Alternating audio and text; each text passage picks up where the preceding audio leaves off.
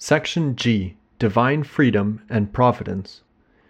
Summing up, God creates the world freely, not by necessity, because the divine action as creative is identical with his will with regard to the world, and this will is free.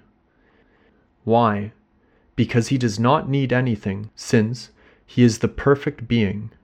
Creation is thus the overflow of his goodness and love. In relation to this, the last point concerning the causality of God is divine providence. To provide means to foresee the future and supply what is needed for it. God is provident with his creatures in that he gives them what they need in order to attain their end. For instance, he gives us our intelligence and our will and all our bodily powers for us to supply our needs and thus reach our goal. In other words, God governs his creatures. To govern means to direct things to their end. But he directs his creatures in accordance with their nature, since every being acts according to its nature. Therefore, God directs men to their end respecting their freedom, since this is their nature. This truth is, like all divine things, full of mystery.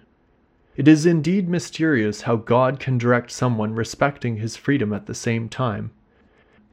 We do know, however, that God directs us to our end, and that we are free, and thus perfectly responsible for all that we do.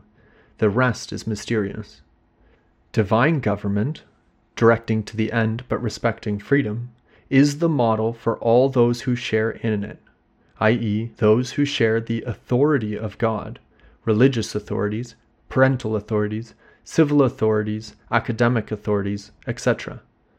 The model is the principle of subsidiarity, whereby what can be done by the smaller body should not be done by the bigger one.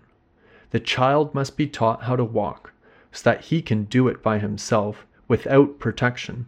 See chapter 33, section F, and chapter 38, section B.